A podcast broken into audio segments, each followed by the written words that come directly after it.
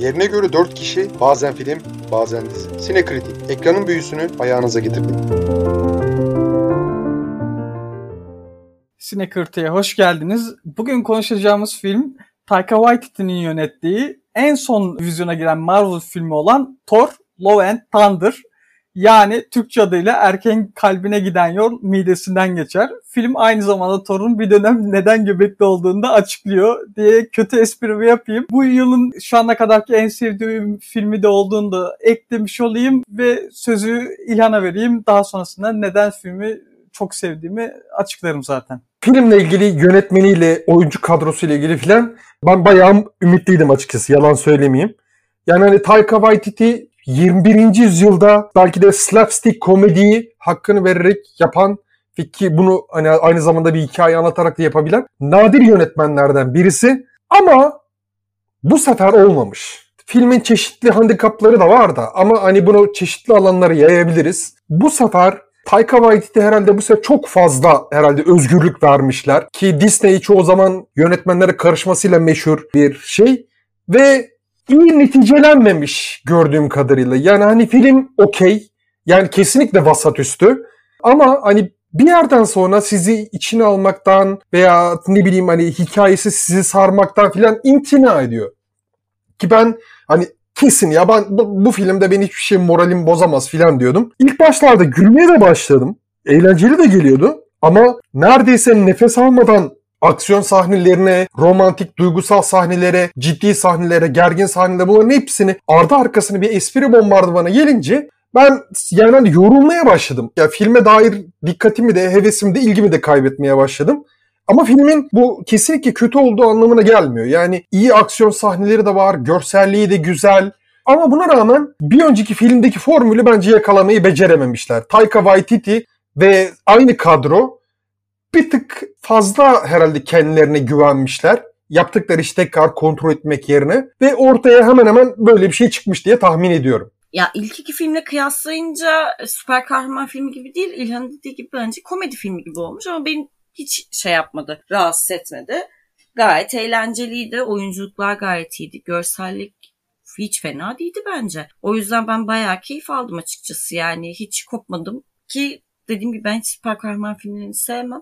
Çok da cahilimdir bu konuda ama ilk iki filme göre üçüncüyü izleyemedim maalesef daha. Bu gayet iyiydi bence. Üçüncü film aslında yani mizah tonu olarak çok da farklı değil. Yani belki evet burada biraz daha fazla. Üçüncü filmde villain etkisi vardı. Yani orada villain'lı sahneler bu kadar komedi içermiyordu ama onun dışında yine mizah tonu olarak çok uzak değil ki. Ya zaten benim beklentim böyle bir film olması yönündeydi tamamen. Hani o yüzden tam beklediğimi buldum filme gidince. Zaten dediğim gibi yani şu an mevcut olarak yalnız şu ana kadarki izlediğim en iyi film benim için. Filmin başında biraz Guardians of the Galaxy ekibini gördük. O ekibi görmek iyi geldi bana. Zaten bildiğim kadarıyla önümüzdeki Guardians of the Galaxy filminde de Thor yer alacak. Hatta belki çekimlerini, o baştaki çekimleri ortak yapmış olabilirler. Bilmiyorum artık nasıl olduğunu. Bunun dışında şeye gelirsek, yani ben normalde biliyorsunuz Marvel'ı sürekli eleştiriyorum podcastlerde. Ama bu eleştirilerim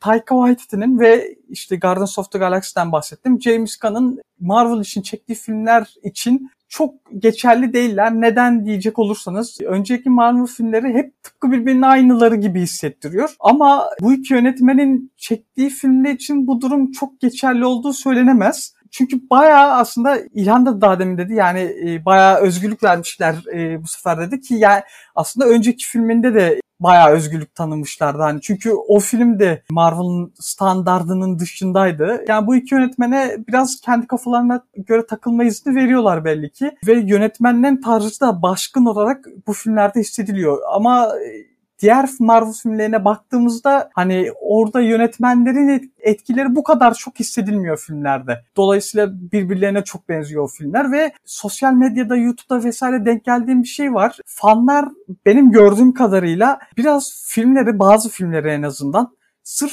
işte Marvel evrenin ileriki kısımlarına nasıl bağlanacak diyerek izliyor. Hani onu o merakla izliyor. Hani filmlerin kendilerini meraktan değil, Marvel evreninin devamı nasıl sağlanacak merakından izleniyor.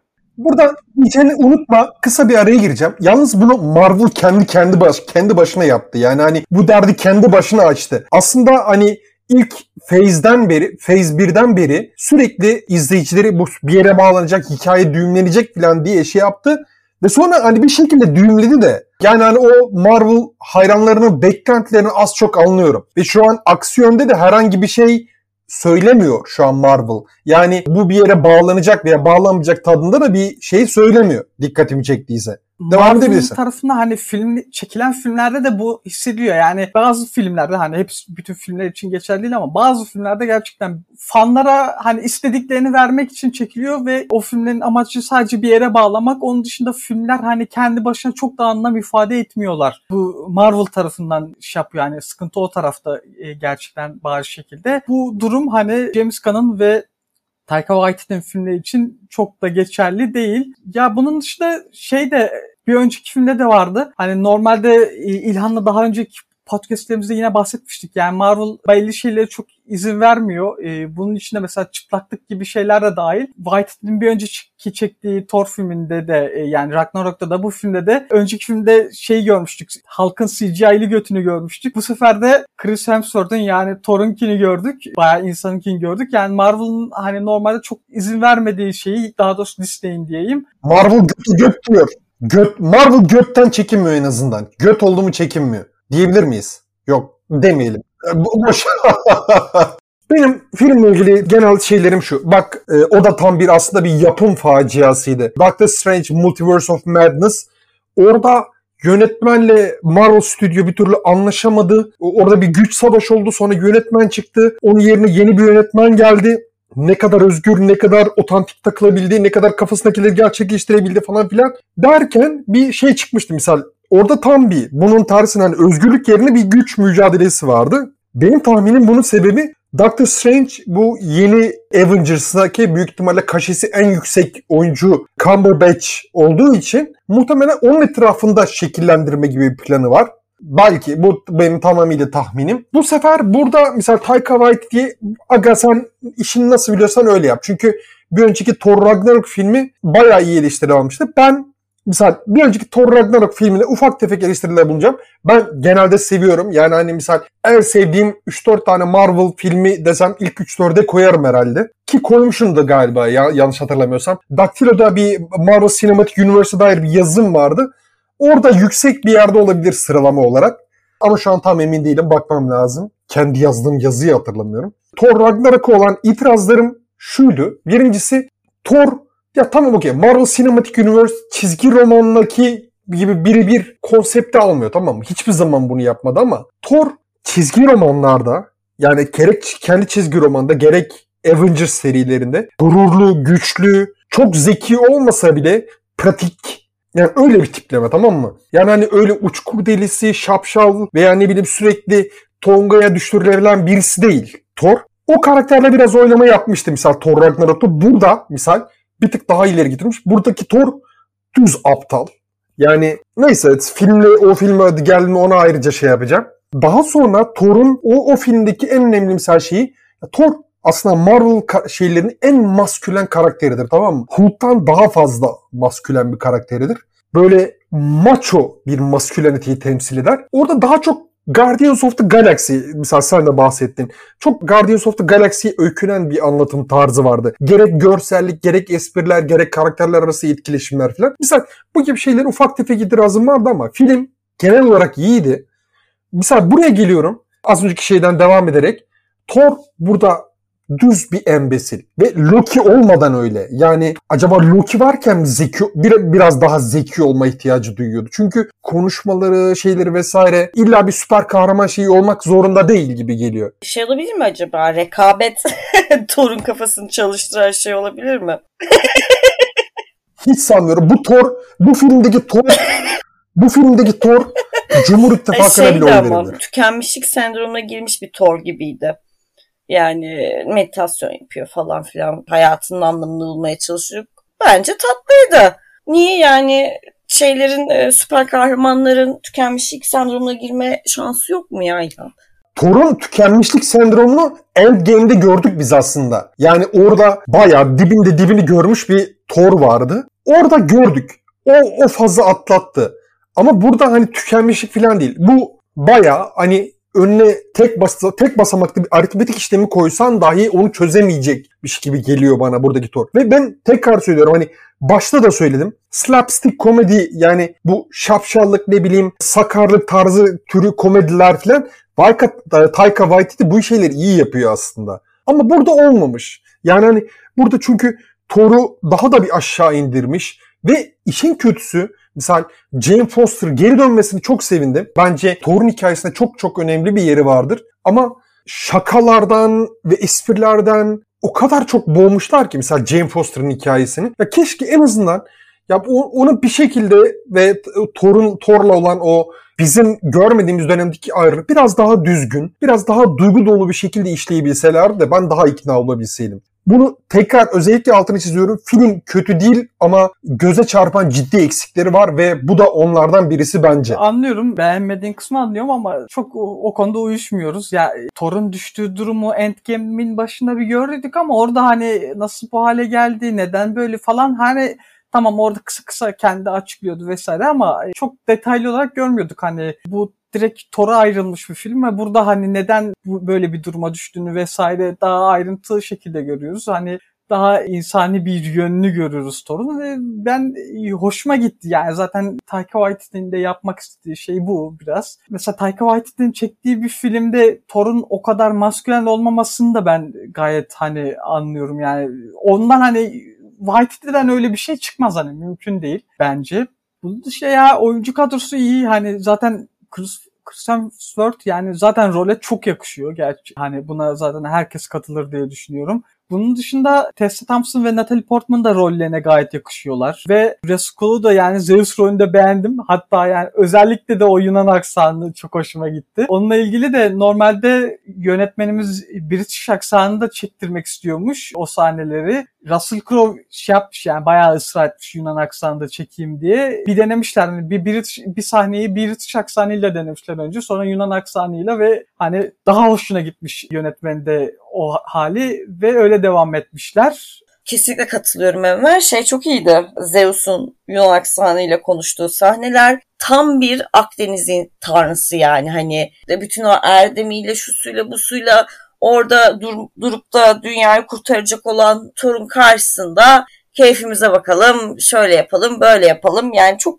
şeyi yansıtan gerçekten karakter olarak da yani Yunan mitolojisindeki Zeus'u da yansıtan bir şeydi. Gerçekten role çok uymuş, çok iyi iş yapmış ve o Yunan aksanını yapması da çok hoş olmuş. İlhan? Ben özellikle mesela oyunculara dair en ufak bir şeyim yok. Christian Bale başta olmak üzere tüm oyuncular bayağı iyiler. Chris Hemsworth de zaten artık zaten bununla meşhur oldu. İnanılmaz enerjik, gerçekten kaslı, asil bir havası olan bir adam. Ve bir yandan hani Taika Waititi'nin kendisine biçtiği o şapşal rolünü de aslında çok iyi çıkarmış ortaya. Oyuncular gerçekten yapabileceklerin en iyisi. Natalie Portman'ı da çok iyi bulduk. Ama sıkıntı şu. O kadar çok espri, o kadar çok şaka, o kadar çok gönderme var ki zaten artık 30. filme dair yaklaşıyoruz. Ben saymayı unuttum bu filmlerin kaç tane olduğunu. 30'a yaklaşıyoruz yani yavaş yavaş ufaktan. Dizileri falan hiç saymıyorum bile. O dizileri falan eklersek zaten 30'a ulaşmışızdır çoktan. Ama hadi onları geçiyorum.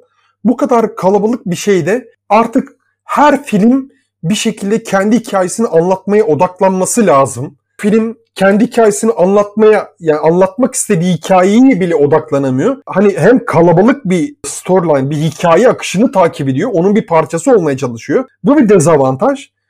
Bir ikincisi çok fazla espri yapıyorlar ve bu esprilerden ve şakalardan neredeyse hikayeyi veya karakter gelişimine neredeyse sıfır yer kalıyor. Hani işte bu filmi tek başına düzgün, anlaşılabilir veya çok iyi zaman geçirilebilir film olmaktan çıkaran şeylerden birisi bu.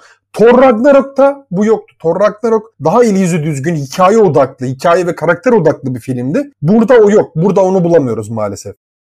komedi olduğunu kabul edip hani buna göre bu beklentiyle gitmek lazım. Hani beklentiyle gitmeyenler hayal kırıklığına uğrayabilir tabii. Ben oyuncu kadrosundan bir devam ediyorum. Şeyi çok hoşuma gidiyor. Yani bu önceki Ragnarok'ta da vardı, bu filmde de var. Bu iki filmde de tiyatro sahneleri, hani orada işte Thor serisiye o tiyatro sahneleri üzerinden dalga geçilmesi çok hoşuma gidiyor. Zaten orada da Matt Damon, Sam Neill ve başrolümüzün kardeşi Luke Hemsworth'un şeyleri var, cameoları var. Önceki filmde de vardı, bu filmde de yapmışlar. Onun dışında bir de cüssesiyle tezat şekilde ince bir sesi sahip olan ve yönetmenimizin seslendiği Kork karakteri ya çok hoşuma gidiyor. Zaten burada hikayeyi anlatan karakter olmuş aynı zamanda. Yani o Kork karakteri de benim epey bir hoşuma gidiyor. Onda da bir şey havası var. Yani Guardians of the Galaxy karakterleri havası var biraz. Ki o karakterler de hoşuma gidiyor. Ve ayrıca filmin ilerleyen kısımlarına gelecek olursak bir noktada 5-10 dakikalığına siyah beyaz oluyor ve hani orada bir bunun için hani boş yeri olmuyor. Yani sırf siyah beyaz sahne çekmek için çekmemişler. Hani bir gayet geçerli bir açıklaması sebebi de var. Ve o kısımda The Moon, Fransızcasını okuyamayacağım maalesef. Göndermesi de vardı sanırım. Benim öyle gibi geldi. İngilizceni bile anlamakta zorlanıyorum. Fransızcanı tahmin bile edemeyeceğim maalesef. Şu ayda gözüne uzay mekiği saplanan bir animasyon var değil mi? O benim de aklıma geldi. İsmini ben de hatırlamıyorum ama muhtemelen ondan bahsediyorsundur. Çünkü benim de aklıma geldi o.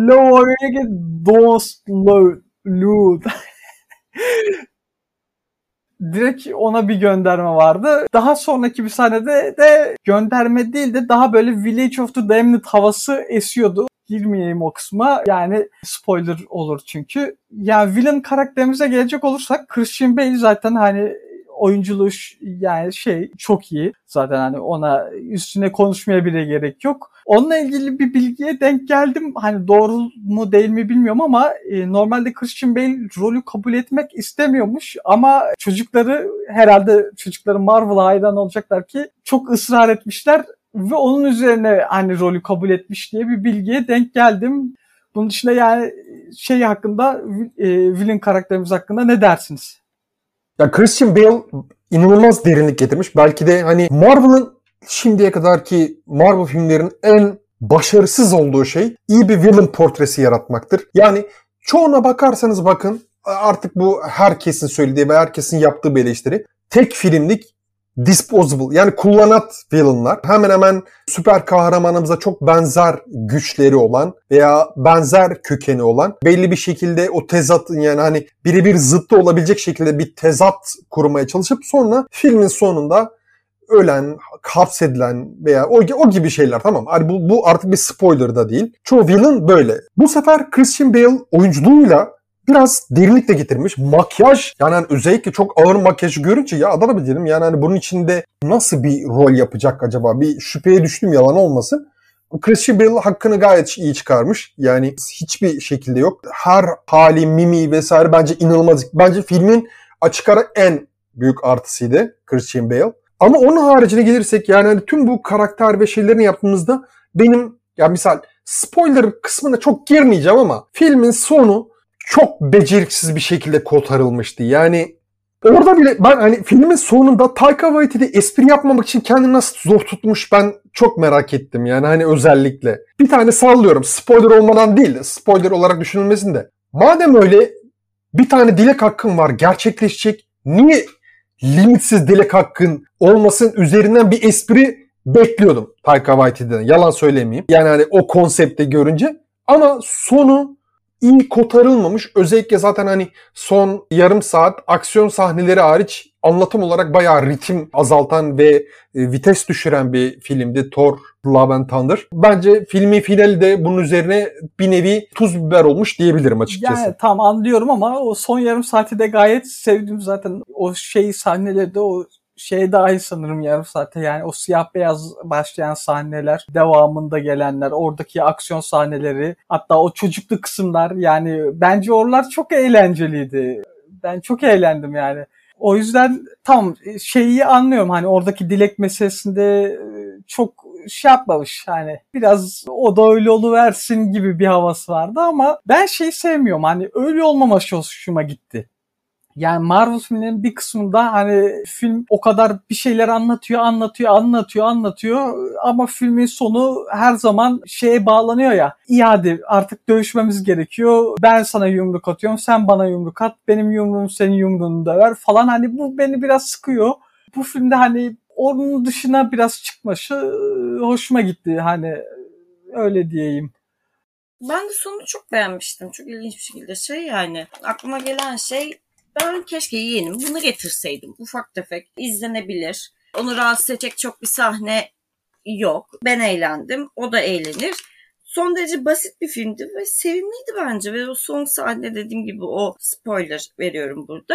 Çocuklardan kurduğu ordu vesaire çok tatlıydı. Yani sonunda tabii biliyorsun mesela gelecek artık. Jane Foster gelecek ama yani hiç sıkıntı değildi benim için. Sonuyla ilgili ufak bir eleştiride daha bulunacağım. Misal sonu bir nevi Lord of the Flies göndermesi olarak aldım. Hani çocukların yapması. Yani çok woke birisi değilimdir, değil mi Enver? Beni biliyorsun az çok. Mizahi bir şekilde çocuklardan öyle bir savaşçı, bir asker yaratmayı çok komik de bulmadım. Yani birebir üzerine takıldığım bir şey değil. Yani ya böyle film mi olurmuş, bu çok ahlaksız veya insani normlara çok uzak gibi bir şey söylemiyorum ama mesela ben çok uzun zamanda bir çizgi roman şeyiyim. Mesela benim X-Men'de en çok sevdiğim şeylerden birisi, X-Men benim en sevdiğim Marvel çizgi roman serisidir. Bir süre sonra Cyclops, Charles Xavier'dan nefret etmeye başlıyor. Çünkü diyor ki bizleri çocuk olarak aldın, bizi asker gibi yetiştirdin diye itirazda bulunuyor. Daha sonra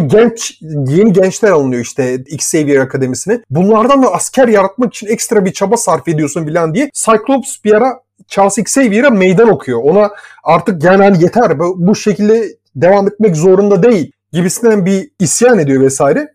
Mesela benim en sevdiğim şeylerden birisi buyken Thor'un esprilerle ve şakalarla çocuklardan savaşçı, yiğit, cengaver çıkartmaya çalışması meh gibi geldi. Öyle söyleyeyim. Çok kurcalarsan öyle biraz ama orada da bahanesi köşeye sıkışmışsın. Kurt kendilerini kurtarmak için artık savaşmaları lazım. Orada hadi biz bir yere saldıracağız, sizi çocuklardan haçlı ordusu kuralım vesaire gibi bir durum yok. Orada kurtulmak için savaşmanız lazım gibi bir durum var.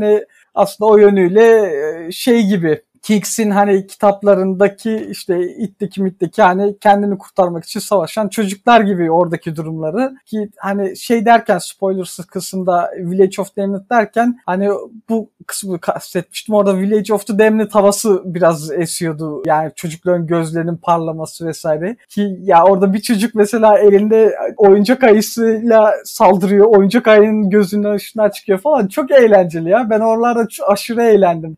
Bu arada ben de güldüm. O sahnelerde hakikaten güldüm. Abartmıyorum ama ufaktan bir tat kaçıran bir alt metne de yok değildi. Yalan söylemeyeyim. Ya benim hoşuma gidiyor zaten normalde çok cesaret edilemeyen şeylerin bazı yönetmenlerin cesaret etmesi bunlara rağmen bu tarz eleştirilerin gelecek olmasına rağmen cesaret etmesi bence iyi. Benim bu yönde hoşuma gitti. Ya çünkü Taika Waititi bir kere sempatik bir Hitler çekmiş bir yönetmen, tamam mı? Okey, bu adamın herhangi birisinin moral kaygılarını, ahlaki kaygılarını çok fazla sallamadığını artık biliyoruz, değil mi? Bununla ilgili herhangi bir şüphemiz yok. Ama nasıl derler?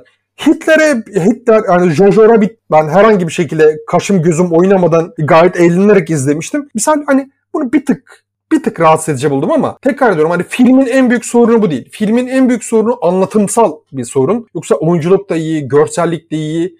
Filmin en büyük şey Thor Ragnarok'taki şu Immigrant Song'lu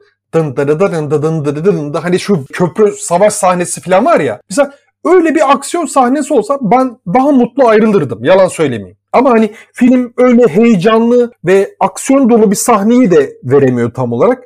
Onun için bir nevi azıcık eksik ayrıldım sinema salonundan. Ben öyle söylemek zorundayım en azından. Dediğim gibi filme gideceğiniz zaman komedi olduğunu bilin. O beklentiyle giderseniz bence beklentinizin daha sıkıntı oluşmaz Daha beklediğiniz şeyi bulursunuz. Evet Şebnem. Beni niye rahatsız etmedi o sahne?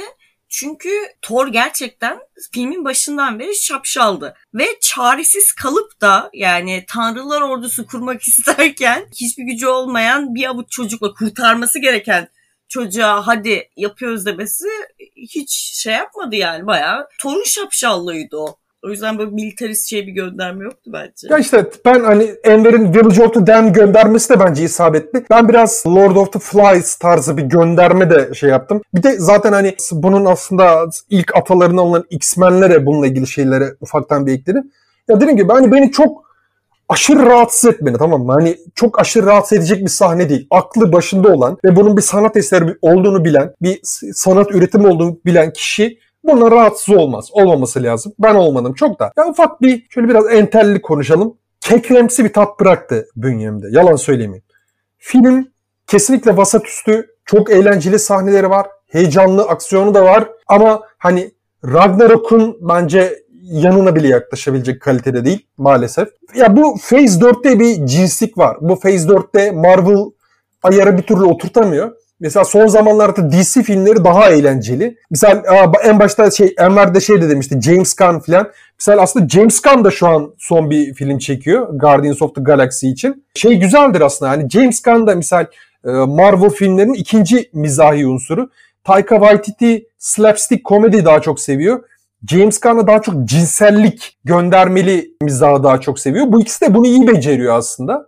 Bakalım artık şu an önümüzdeki filmlere bakacağız. İzlenebilir ama bir Ragnarok değil. Ben hani bu en son diyeceğim budur filmle ilgili benim. Bir iki hemen küçük bilgi vereyim kapatmadan önce. Orada villain'ımızın kızı olan, villain'ımızın kızı daha doğrusu Chris Hemsworth'un gerçek hayattaki kızıymış. Ki zaten hani spoilerlı kısımdayız artık. Filmin sonunda da gerçekten onun kızı oluyor. Hemsworth'un eşi Elsa Pataky orada Thor'un eski sevgililerinden birinde oynamış. Hatta önceki filmlerden birinde de yine bir küçük rol almış. Bu gereksiz bilgileri de vermiş oluyor. Onu zaten şey demişti Chris Hemsworth, Natalie Portman'ın sahneleri bitmiş. Daha sonra arkadan sarılmalı mı ne? Bir öyle bir şey çekilecekmiş filan. Eşi aynı boydaymış. Onu ufak bir şey yapmışlar. Arka çekimden yerleştirmişler filme, değil mi? Öyle bir şeyler vardı galiba. Ben şey olarak gördüm yani, orada şey kısım vardı ya, eski sevgililerini bir anlatıyordu Thor. Oradakilerden birini oynamış eşi. Eski bir filmde de oynamıştı eşi. Hatta bununla ilgili de şey demişti yani, hani bir öpüşme sahnesinde tam olarak şey olmasın diye vesaire. Yani hani önüne birkaç tane hatun çıkarmışlar. Ya benim eşim de aynı boyda, bari onunla oynayayım demiş. Öyle bir şeyler vardı yanlış hatırlamıyorsam. Olabilir. Önceki filmlerden biriyle. Önceki filmlerde vardı. İkinci evet. Filmde galiba. Olabilir. Yani hani şimdiye kadar hani bu film bence güzel anları var. Sinemada da izlenebilir. Çünkü önümüzdeki 2 haftanın programına baktık beraber. Abi önümüzdeki 2 haftanın programı ölüm programı. Yani sinema salonundan içeri kesinlikle adım atmayın. O kadar kötü filmler geliyor 2 hafta boyunca. Herhalde bir 2 hafta boyunca izlenebilecek tek film Thor: Love and Thunder gibi gözüküyor. Ama hani ben çok büyük beklentiyle gitmiştim aslında. Taika Waititi'yi de ben çok seviyorum aslında. Kadro da iyi. Bir nevi benim beklentilerimin azıcık altında kaldı. Yalan söylemeyeyim. Komedi olduğunun farkında, hani tamamen komedi, saf komedi olduğunu şey yaparak giderseniz çok beğenirsiniz umarım. Tabii komedisi size hitap etmesi gerekiyor. Ben yılın şu ana kadarki en sevdiğim filmi oldu benim. Eğer cheesy bir komedi arıyorsanız gayet güzel vakit geçirirsiniz. İlhan'a katılıyorum. 2 hafta boyunca sinema salonlarına uğramayın. Onun yerine haftayı bir size Türkiye'ye yeni giriş yapmış olan Disney Channel'ın içeriklerini hazırlayacağız. Bir hafta boyunca oradan seçtiklerinizi tüketebilirsiniz. Önümüzdeki 2 hafta boyunca vizyona girecek filmler gerçekten tam bir... Herhalde 6-7 tane Türk korku filmi saydım. Bence 2 hafta boyunca sinema salonlarının yolunu unutsanız hiç fena olmaz arkadaşlar. Disney programıyla karşınızda olacağız sonraki bölümde. Dinlemeler aynı sevgi gibidir. Paylaştıkça çoğalır. Eğer podcast'imizi sevdiyseniz paylaşmayı unutmayın ki dinlemelerimiz çoğalsın. Haydi görüşmek üzere. Paylaşın. Sevmeseniz de paylaşın. Ama sevip paylaşırsanız daha iyi tabii ki. Sevip paylaşın. Yani kendinizi bir zorlayın, şans verin. Şöyle hani 1. seferde sevemeyebilirsiniz. 3, 4, 5, 15, 25, 30, 40 bölümden sonra alışırız ve sevebilirsiniz. Sonra paylaşırsınız. Ama siz alışmadan önce bir paylaşın, sonra sevin. Fark etmez. Yani bu sıraya göre takip etmek zorunda değil. Görüşürüz.